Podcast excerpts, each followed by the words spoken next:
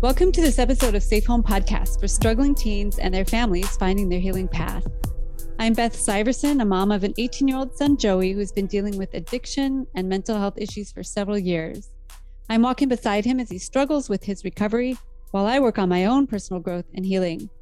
Today's guest is Darcy Middlestead, an adult adoptee originally from Korea and adopted into a dysfunctional family in Nebraska at age two.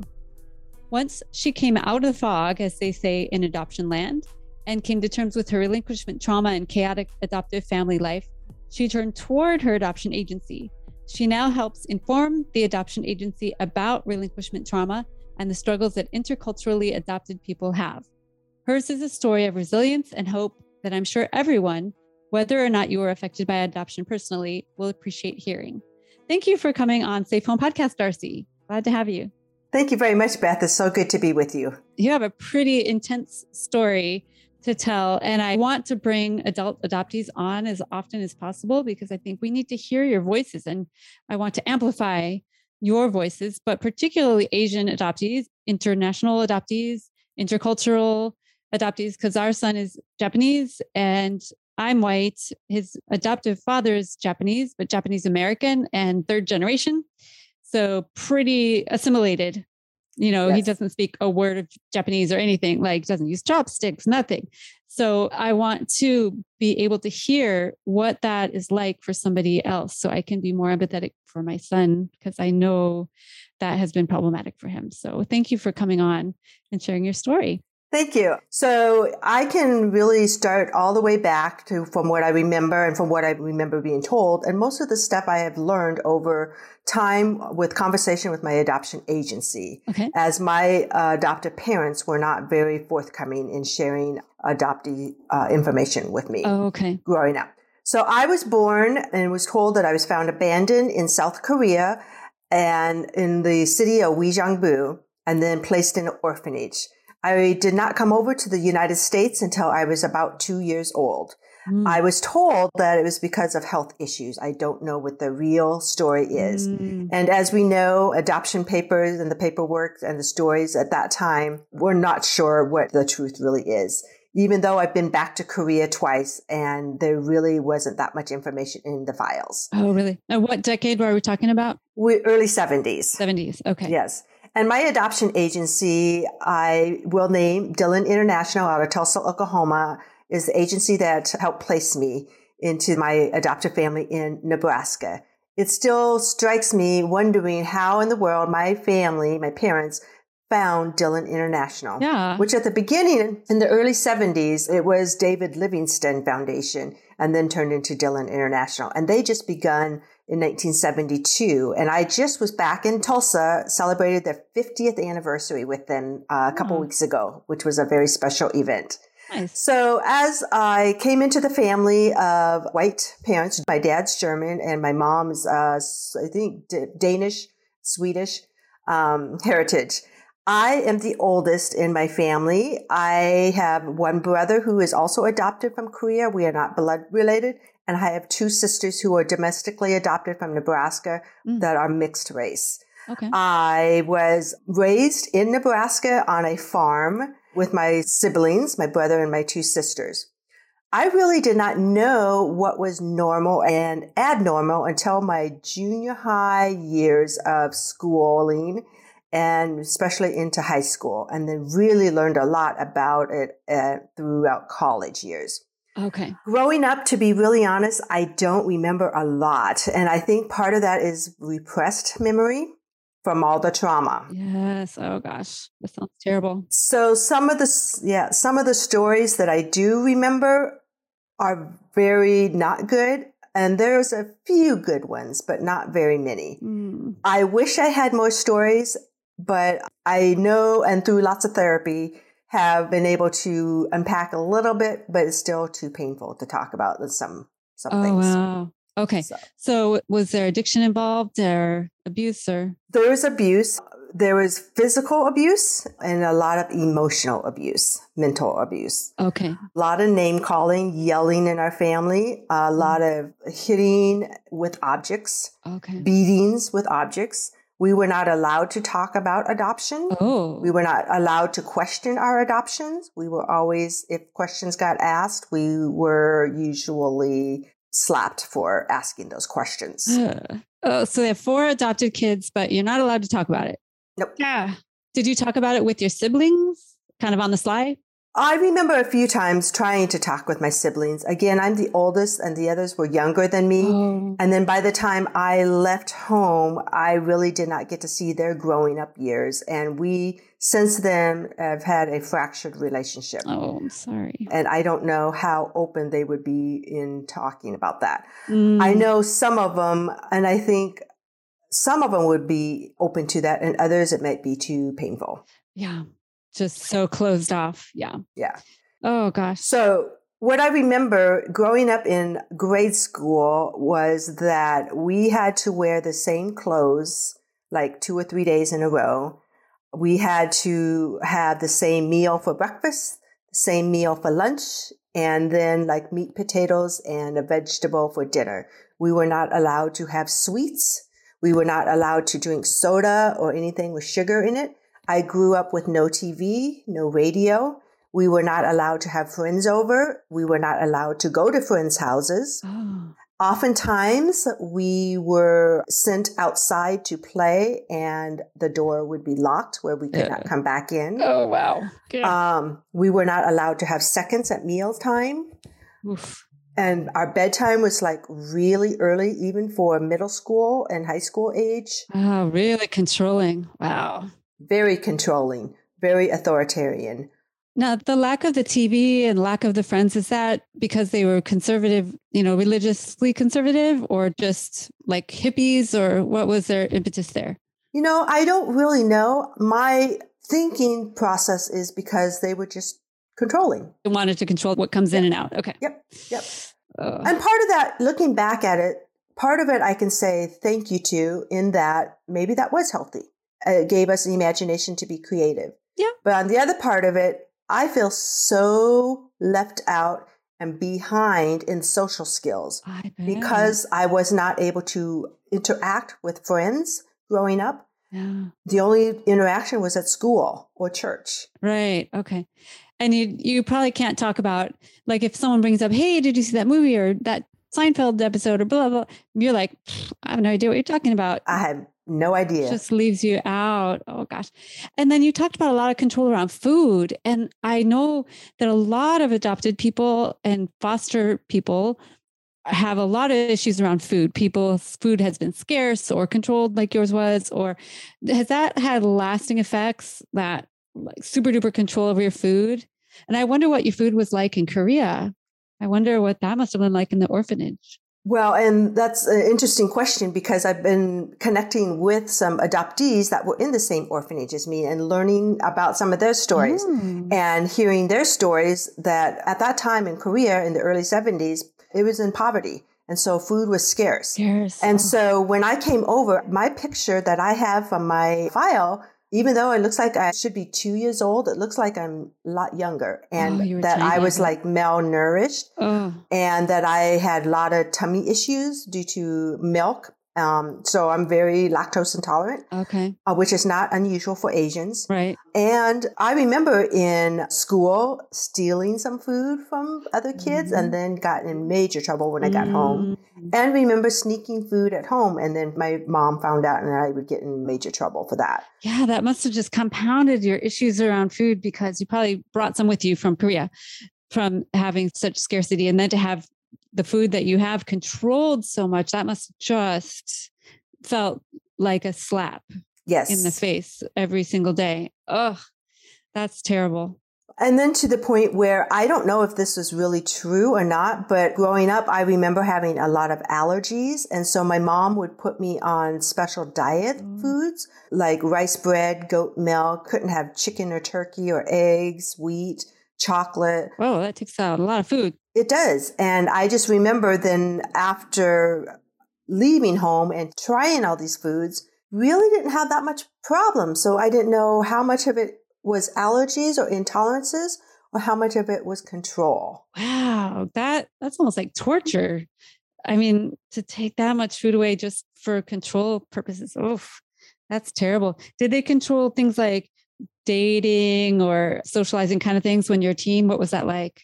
So I was not allowed to have a bank account. I was not allowed to drive a driver's license. I didn't get my driver's license until I was 18 out of the home. Whoa.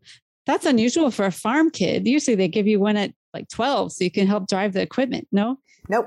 No. Did, did they make you work on the farm? Yeah, we had chores. Okay. We rented the farm, so we didn't have the actual like farming, but we had lots of animals that we took care of.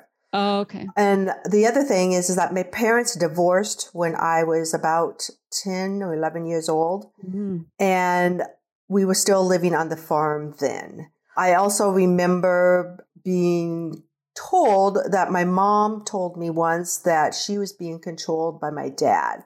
So I Oh. don't know if part of that was then she was angry and just lashing out and didn't know how to vent and, and her Mm. rage just took us uh, took it out on us kids. yeah I don't know. Did things get better or worse after they divorced? It got worse. Worse. Oh no.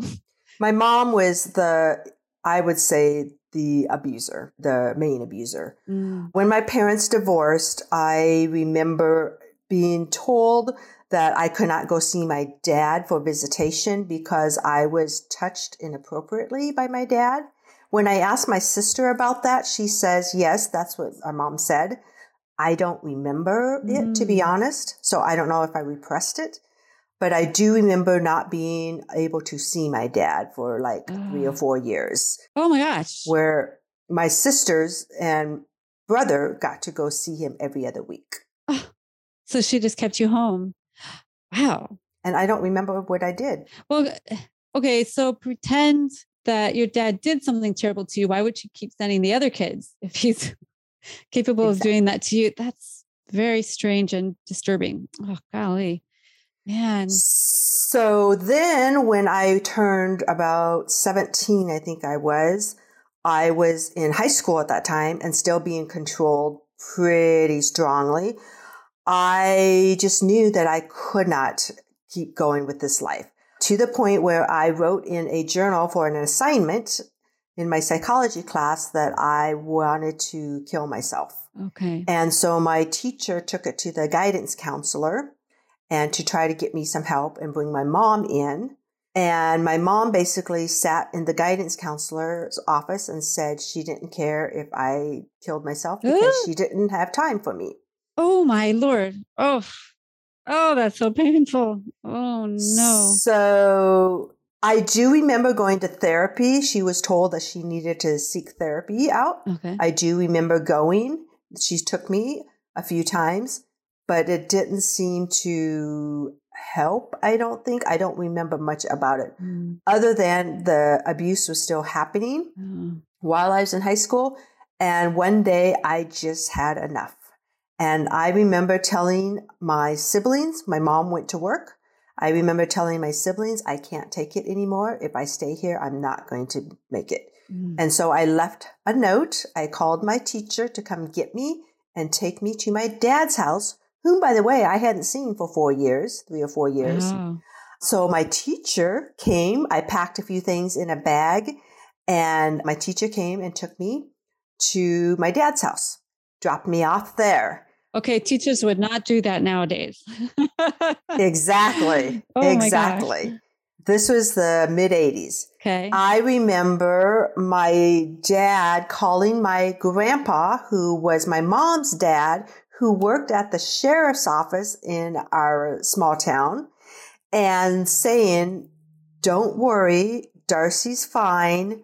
She's up here. She just needs a break for a little while. Okay. And I left my note on the table to my mom saying, I just need a break okay. and said where I was. She got home, was angry, according to what I was told, called my grandpa, and then also called the police and reported that I was a missing child. Oh, My grandpa called the, uh, since he worked in the sheriff's department, had said to take that off. That's not true. We know where she's at. okay. Okay. So I stayed at my dad's for about a month. And mind you, my dad was remarried at the time. I do not call her my stepmom because she was not kind to all of us kids. Mm. She basically told my dad that she had raised her kids. she Ah. was done raising kids. Oh no. I'm not taking care of your kids, Robert. so she probably was not too happy that you landed on her doorstep at that No. point in time. Nope. Okay. Oh boy.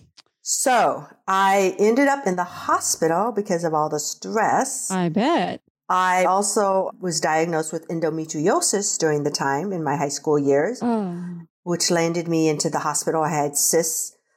I remember my dad coming up to the hospital toward the end of my stay and said, I'm sorry, you can't come back here. Oh, You will need to find somewhere else to live. You're in the hospital with a medical condition. Okay. So how are you supposed to find a place to live at 17 years old. what'd you do? I remembered a family friend that my dad and my mom, more my more so my mom, knew. She was a pastor in a small town close to us. Okay. For some reason, her and her husband I knew and had met, I called them. Okay. And they came to the hospital and were able to sit and listen to my story. They did not know that all of this was going on. Oh wow. So it was a little bit of a surprise to them. Wow. So they agreed to take me and that I could stay with them until trying to figure out what the next steps were. okay. Well, that was nice of them. Were they nice people though? They were. Oh, good. They were. And I'm still in contact with them. okay. Very good. I actually, even though they were family friends, I didn't know them that well at the time. I call them my foster parents. oh, nice. Nice. Nice. But they really stepped up to the plate, went to the court and asked for guardianship and Mm. was granted guardianship. And from there, I had heard then later that my younger sister ended up in foster home for a while Okay. because she too could not stand it and was Ran away. yeah, not able to uh, hold it together. She ended up, I think, if the story is right, trying to defend herself when my mom was trying to beat her and Oh. ended up hitting my mom. And so my mom called the cops and got her pulled out of the home. oh gosh. Maybe was that the best thing that happened to her, or Yes and no. And then my other sister ended up staying at home, and my brother ended up leaving the home and staying with friends until he graduated and Okay. left.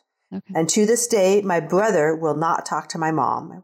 Okay. My two sisters will talk to my mom, but are not, I don't think, that close. And I am not close at all. Do you, do you talk to her at all, or Maybe once or twice a year. okay? And it's all chit chat. It's not a mother daughter relationship that I wish I had. Yeah, just obligatory. Yeah. Keeping in touch with you because you're alive in the same planet as me. Yeah. Okay. Question before you go on to after high school. Were you one of those kind of kids that was easily molded into what they wanted you to be, or were you very rebellious the whole time? I was very much a perfectionist and did everything that my parents told me. So that worked in your favor, at least it helped you survive because they probably would have really beat you if you had been rebellious. But after a certain point, you just couldn't even handle that anymore. Correct. Yeah, got it. I'm kind of the same way. I can totally understand that. Just like, okay, if I just am a good girl, nothing will happen. You know, you just try to weave this fine line to keep out of trouble. But yeah, you're suppressing all of your own energy at the same time. Well, and what was interesting, Beth, was is that our family grew up in the church. You went to church a lot, right? We did. What kind of church? So I was actually baptized Methodist. I was told that my mom was unchurched, and when she did go, it was Methodist. I was told my dad grew up in the Missouri Synod Church, Lutheran. Lutheran. And okay. then when they married and then they had kids, wanted us to get baptized, they joined and we moved to the country around a small town in Nebraska, went to a country church, okay. a Lutheran church. One of those white churches with the steeples and Yes. the cemetery behind Yes. it. Yeah. Yes. Yep. Seen many, many of those. Yes. Yeah. Okay. So it becomes like a little family, right? Yep. Everyone knows each other. Yep. Everyone knows everyone's business. Da, da, da, da. Did the church know what you kids were going through? Not until later. Okay. I remember one Christmas after the divorce that we had a knock on the door and somehow there were presents under the tree. Oh. I think to this day it was our church that brought the presents. Mm. Then, when my brother had a breakdown, a mental breakdown when he was probably upper elementary, my mom called the pastor. Okay. And so the pastor came over. Okay. And she, to this day, says that was the wrong thing to do because then that Oh. opened up the door, Pandora's box of what was happening in our home. Oh, okay. So then the pastor knew, and then pretty quickly everybody knew. Ah. My mom did get turned into CPS Mm. because somebody, whether school or church, turned her in. And I remember being sat down one day after school, and all four of us kids sat there, and we got told, You say this, you Mm. behave, you do this. And when the stranger came into our home, we did what we were told, and Yeah. then nothing happened because there was Oh. no, you know, bruises or anything to really show. Yeah. And the house was spick and span clean, and we looked clean. Yeah. So Oh, darn. Now, was religion a big piece of why they adopted you? Were they super religious and wanted to kind of rescue you from your pagan, I don't know, background? You know, to this day, I don't know. I would say yes. In those days, the parents, that's all they really knew was to let's save the children. Yeah. The children who are suffering. But it was more to make themselves look good, I think, Mhm. a lot of times. Like, oh, Yes. look at how great we are. Yes. It wasn't really about the children, because if it was Right. really about the children, they would just send money to the orphanage and help the orphanage take care of you better, right? Yeah. Or, or Yeah. something. or take Yeah. better care of us. Oh yeah, or that. Once they get you, yeah, they, yeah. If it was really about saving the children, ah, but was it about saving your souls though? I don't know. I No. don't know. I don't Okay. think so. Okay. Oh, interesting. And you are employed in a church, I am. church synod. Yeah, I am. And what's interesting is is that people ask, how in the world do you now serve in the Christian faith when all of this was happening and did you lose faith? Uh-huh. And here's the interesting thing is even though we grew up in the church, went to church every Sunday, had to sit in the front row and behave and no talking and no looking behind and sing the song, stand up, sit down, Mhm. go to Sunday school, go to youth group, go to confirmation. I was confirmed there, did all that, said our prayers at bedtime, mealtime, acted like Christians on the outside for the public to see, but on the inside, I questioned as if this was not Christian at all. The actions from my parents were not Christian. Yeah, it must have been very confusing for a kid. Very confusing. But on the other hand, something internally connected a higher power of God, faith, something that kept me going and really seeking to stay connected to the higher power because that's what really held me together and got me through all of this. Or I probably ah. wouldn't be here today. Yeah. Oh, it sounds like you had something intervene because you were at the end of your rope there and could have been pretty easily unalive right now, right? Yeah. And I remember questioning after my pastor in college. I had like three pages of questions, especially all about suicide and death Mhm. and heaven and all kinds of faith questions. Mhm. And I remember him sitting down and answering to the best of what he knew and just kept saying, you know, God is this mysterious being that just cares for us and loves us no matter what. And that some answers are gray.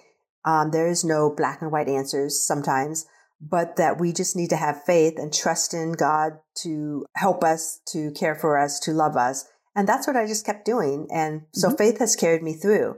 Here's the other piece though, is, is that I had good adult faith mentors after I left the home. So Okay. my family friends that I stayed with, she was a Lutheran pastor Okay. Okay. and he played the organ for our congregation and then also was a music director. Okay.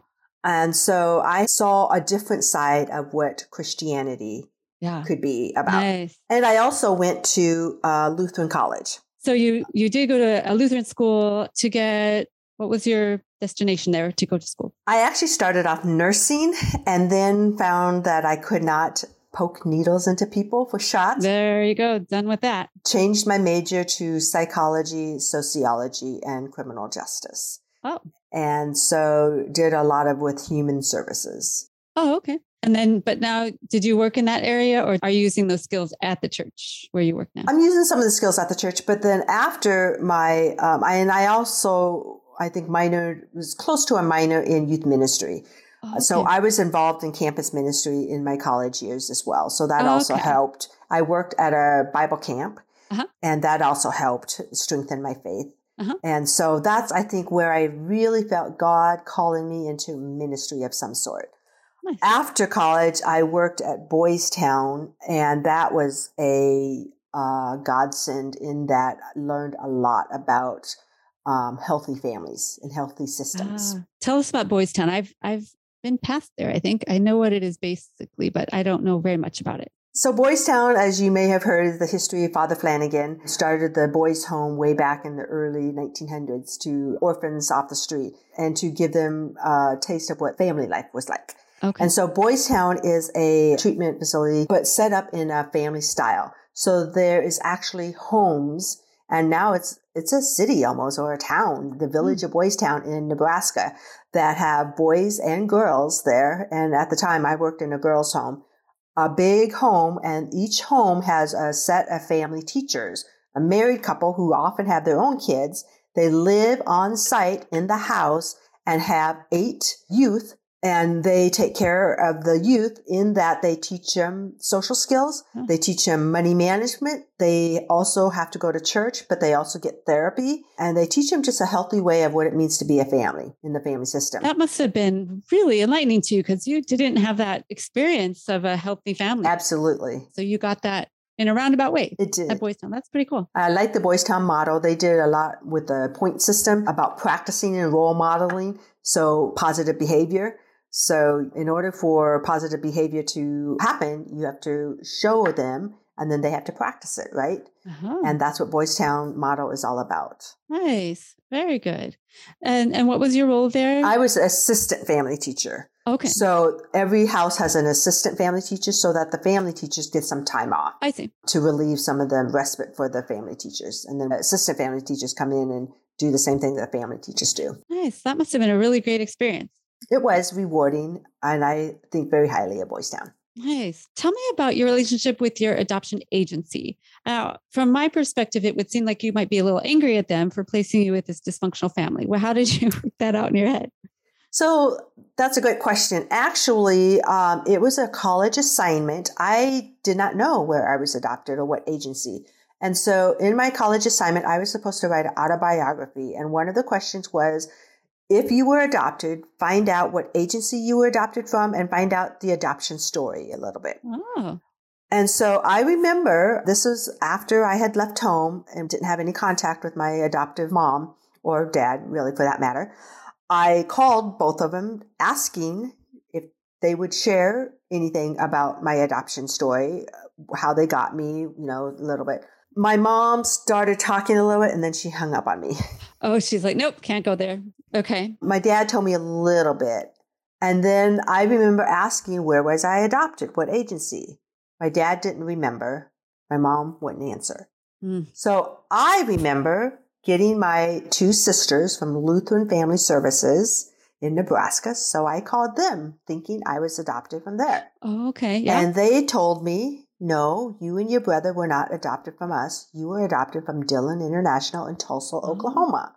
They just happen to know that because it's a small town. they had it in their files because of the home studies that they had to do. Oh, the home studies. Oh, yeah, sure.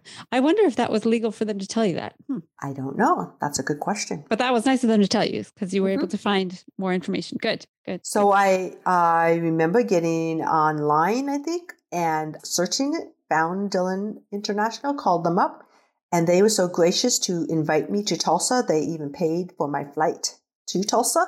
Really? And I stayed with the co founders and shared my story with them. I was able to see my adoption file and they was just really helpful. But because of therapy and because of all the education that I had in college around psychology and family systems, I knew enough not to blame the agency for placing me in a dysfunctional family. Mm-hmm. It really wasn't totally their fault. And they have owned up to it. They said that they were early on and just starting. They should have, you know, questioned the home study, whoever did the home study, to look at that more in depth. Yeah. But of course, they just started. So I really don't blame them yeah. at all. Well, and it sounds like your mother was able to make things look really, really great on the outside you know, to your church and to the uh, CPS people. So I'm sure the home study, what they come in for like an hour, you can fake a lot of stuff for an hour. Yep. So, yeah, that makes sense. And dysfunctional families usually know how to manipulate the system. Oh, yeah, for sure. But I bet that made them a little sad, the adoption agency. It did. Yeah. And yeah, and to this day they keep apologizing. Oh. And but they have been so kind and so nice and generous checking in with me every so often and inviting me to things. That's how I got to go to Korea a couple different times Oh, with on their homeland tours. So they take adopted people from Korea or wherever um, Mhm. and take you together as a group. Mhm. Were you able to see the orphanage? Were you? My orphanage was no longer standing, but I got to go to the site where it used to be at. Okay. So went to the city and to the site and got to do that. But I got to more experience the culture and I see bet. the land. And that's what was healing for me, yeah. knowing and seeing that and understanding, even though I long to find my biological mom, especially, Yeah. but any biological relative would be really cool, Yeah. but have had no luck both Mm. times. Yeah. I have done a DNA search and testing and have not found anything yet to this day. because somebody in their family will have to do the same set of DNA brand or whatever to get into the database. Oh gosh. Oh, that just must leave a hole in your heart, just not knowing. Yes, Uh, I'm glad you were able to go though. Was it healing and helpful to go to Korea? absolutely. Oh, absolutely. It was very emotional. And I think the big thing that really helped me was hearing from the birth moms, young single parents, birth moms who were ready to give birth or have just given Mhm. birth and gave their kids up for adoption.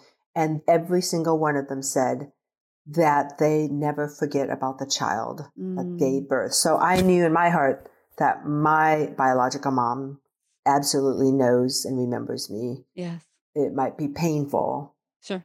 but knowing that she, I mean, I guess thinking about it, any mother who gives birth, you will never forget about that, would you? Yeah. No, I, I, I've never given birth, but I bet I wouldn't forget that. That's a major event and such a bond, just a biological primal bond, Mhm. right? Mhm. You can't deny that for sure. Now, what must it have been like to grow up as a, a little Asian girl in the middle of Nebraska in a farm town? That I just, I grew up in Iowa. I can imagine what that looked like. Were there any other Asian kids in your school? No, I grew up in a country school, kindergarten through eighth grade, and then went to high school in small towns. And there were not any other Asian but my brother. Uh, my cousin is adopted and was Asian, Okay. but that's it. Mainly all white people. It wasn't until I went to college that I met other Asians, mainly Japanese students. Uh-huh. And the funny thing is, often I would get stopped in the hallways and asked, How do you know English so well? Because they, Oh, they thought I was an international student. that's foreign exchange student. Oh shoot. That did you have microaggressions like every day of your whole life? Yeah. Almost probably. Yeah. Yeah. I can, thinking back now, I could probably, yeah, name Yeah. quite a few. Uh, it boggles my mind that even still today, people are bullying people for being Asian, but it happens all the time. I just had no idea that it would be possible, but it happened to my son every single day of school, every single day. He said something happened. They call him a name. They say, Can you do my math homework? You're Asian. You must be smart. Yep. And that sounds like a compliment, but it is not a compliment. That is putting you into a big box. One of the last straws right before he tried to kill himself was it was the day after Chinese New Year. My son is Japanese. They don't celebrate Chinese New Year. Right. And even still, we're not really upholding Japanese traditions anyway. But she said, What did you do, Joy, for Chinese New Year or for the holiday? She didn't even name the holiday, just assumed he knew. And he's like, "Uh, What holiday? So he felt embarrassed and totally, oh, just put in a box. And he was humiliated. And that was a teacher that did that to him in high school. Oh, Wow. it's terrible Wow. That's sad. Yeah. it's really and people don't even realize probably because i think a lot of people look up to asians or you know what do you call it a favored class or something there's some yes. name for that Yeah, there's there is a t- um, uh, term I learned during the pandemic uh, on the Asian webinars. I can't think of it now, but yes, I know what you're getting at. yeah okay so asians don't Model typic- Asians. yeah model yes which isn't is a very big burden to bear Mhm. so uh, it's terrible and that just must eat away at you every single day? So what has been really hard, especially during the pandemic, and I've been trying to figure this out and, and what has helped is me connecting with other adoptees, especially mm, Asian adoptees. Yeah. But growing up and even to this day, it's been hard for me to know that on the outside, I look Asian. But on the inside, really, I was assimilated in the white culture. Yeah. And so a lot of my favorite foods are from the white culture. There are some Asian foods I don't like because I didn't acquire the taste. Mm-hmm. There are some other things that I just don't associate with because I never had to experience it as an Asian, you know, as in the Asian culture, which yeah. I would have liked to have. But on the other hand, there are some things I know that comes from my Asian, I, I have, I say Asian tendencies. Somebody goes, well, what do you mean by that? I said, for example, I'm pretty reserved. I'm quiet. I'm shy. Now that is Asian, you know, they say Asians are quiet and reserved, you know, type thing. Mm-hmm. On another thing, I don't consider myself smart, but yet they say Asians are smart, you know, things like that, like you were saying. But, but what's been really tough is, is like, who do I really assimilate with or who should I, what side should I go on because I'm Asian or should I go because I'm mm-hmm. Caucasian mm-hmm. and that's what I grew up in? Yeah. So I, I have trouble sometimes. And you probably don't feel quite Asian or quite white. Exactly. It's like exactly. you're halfway in between both. It must be mm-hmm. just destabilizing. Mm-hmm. And I know my son struggles with that too. And ah, I don't know what to do about it at this point. Well, you know what he's done is he's got a job now. And guess who his bosses are? It's a Japanese company. He's finally in his Japanese culture, like culturally, because his relatives are not very culturally Japanese. Mm. So these are Japanese people that came over here to build this little store and he loves it and i am so pleased and they love him too and he's finding his people you know? That must feel really good. That's what happened to me during the pandemic. I found my people found your people. my connection yeah. that look like me yeah. and can understand the things that i'm going through. So we adoptees Korean adoptees have you know, several zoom things i've been on we we connect and you know it's like yeah yeah i understand that. We understand each other. Because yeah. we look alike and then we also have been assimilated into the white culture and yeah. so we have experienced shared experiences. So i totally get it. Yeah. so i'm i'm so happy that he has found his niche and hopefully that has you know that works for him. Yeah i hope it helps. It's only been a couple weeks so mm, i'll let okay. you know. Okay. There's a podcast i love. It's not adoption related but it's called asian not asian. It's filthy. It's they drop the F bomb every other word. So be careful. But I think they're hilarious. They're two comedians that are Asian American. So they're not okay. quite Asian and they're not quite American. They kind of have that that same thing. And it's very it's been very interesting for me to hear. And they're young guys. So they're a little older than my son, but kind of helps me to, oh God, that's that's really tough. It's really mm-hmm. tough to be in this middle place and to, just so many so many layers there. That must be really, really tough. So, what do you wish? Well, besides abusing you, what do you wish your adoptive parents would have done differently?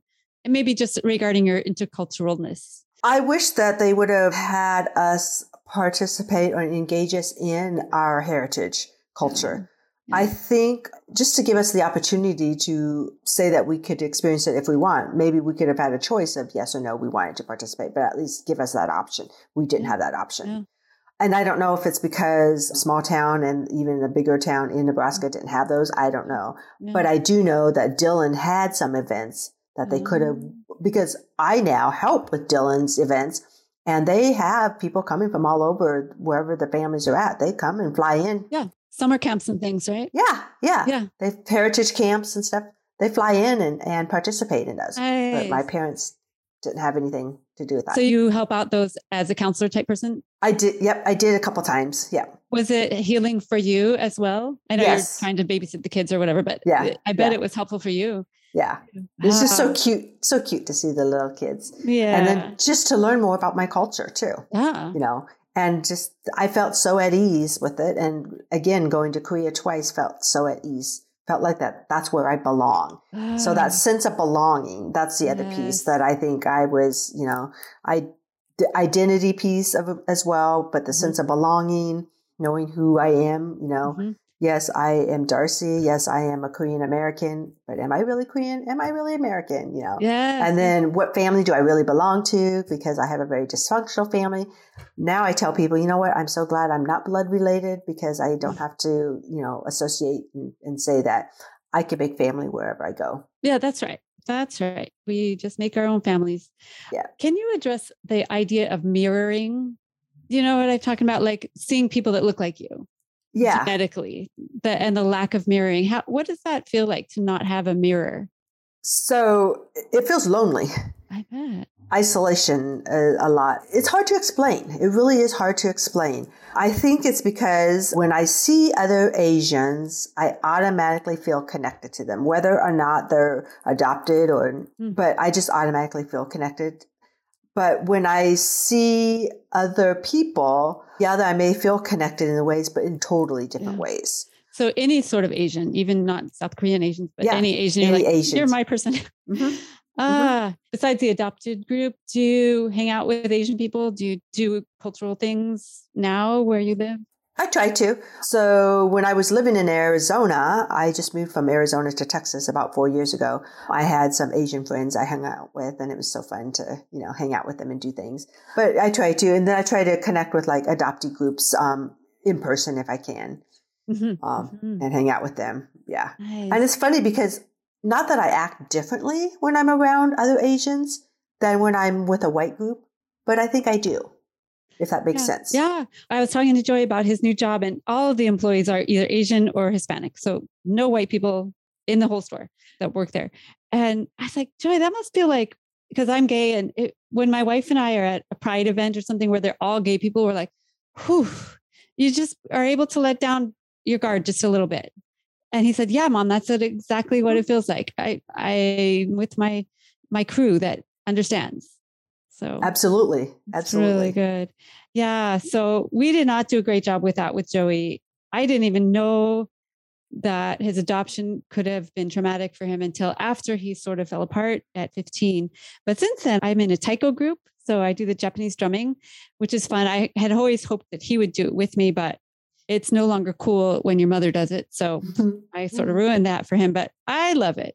So and now I'm sort of trying to make up for it a little bit, but we kind of dropped the ball on that whole cross cultural thing. So I want to make sure other adoptive parents and foster parents don't do what I did. I'm glad that you learned from that and are really trying to expand your knowledge and wisdom in that and experiencing the cultural things.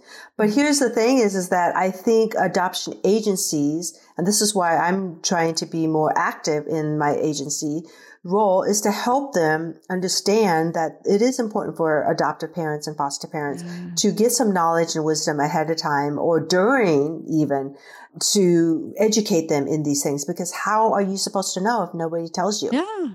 Yeah. And our little agency, it was tiny in Japan. I, I don't think it even exists anymore. But yeah, they, they just said, here you go. Have fun. And like there was no follow up, no nothing, no, this might be traumatic for your son, nothing at all. So in Joey's case, it was a OBGYN and his wife. So not even really, they called themselves an agency, but it's really just like babies that were left at the maternity ward Mm. they took care of until they found someone for them. It was not really a, they didn't think it through all the way, I don't think. So Okay. Yeah. it was pretty rough. But I, I really admire you for going back to your adoption agency and helping inform prospective parents Mhm. and adoptive parents after they've adopted and help with the camps and the I think that's really, really smart and really I'm sure that's very useful for them. Do they do they respond well to you and Oh yeah. Oh yes, believe they you do. and they Yeah. say, Okay, thank you for telling me? Yeah, Uh, yeah. I've curated a lot of resources and shared them out with them, as well as other adoptees too, because they are all so curious and don't know where to turn to. And some of them don't have mm. agencies that are formalized in that to be able to help them. So Yeah, like mine. Yeah. Well, you're doing really, really great things for adoptees and for adoptive families. It's really important. I wish somebody had told me some of this stuff when Joey was little. I would have gotten him into therapy right away. I would have been so much more aware. And I don't know if we could have avoided completely what happened because I think a lot of it might have just happened in utero, you know, mm-hmm. before I was even involved. But but I would have been able to better navigate Yeah. help him navigate. So that's why we're doing this podcast to help spread the word and to just make it more clear what what we need to be doing as parents for all of our kids, but especially our adoptive kids. I'm particularly drawn to to this area because I feel like I I failed my son in a lot of ways. So just trying to help educate other people. doing a good job. You're doing a great job in that. Oh, thank you. Well, and then I think thank you for inviting me to this podcast because I want everyone to know adoptees as well as adoptive parents, foster parents, anybody to know that just because it was raised in a dysfunctional home or if any of you were raised in a dysfunctional home, there is hope, there is help, and that you can bounce back from it with the help and to seek help and to be able to work on the things to make you stronger and better and that you can become resilient. Yeah, your story is really amazing.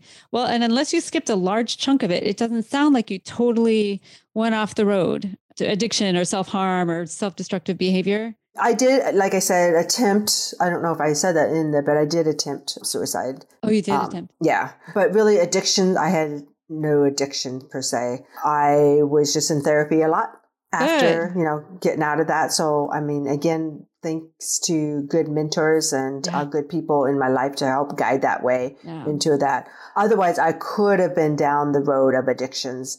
And actually, um, my siblings, um, I think, had a harder time, and some of Mm. them ended up with some addictions and Ah, and are struggling now. And so Mm. I think that's part of the reason why I have removed myself and learned from family systems to remove yourself from toxic people yeah. Yep. Yeah. to stay you- healthy. You can't change them. So, and you have to protect yourself. Well, it sounds like you hit the jackpot with that that minister and her husband that you found. That sounds like a turning point that if you would have chosen a different phone number that night, it might have gone mm-hmm. a different way, you know. Exactly. Sound like they really nurtured you and helped guide you in that critical junction.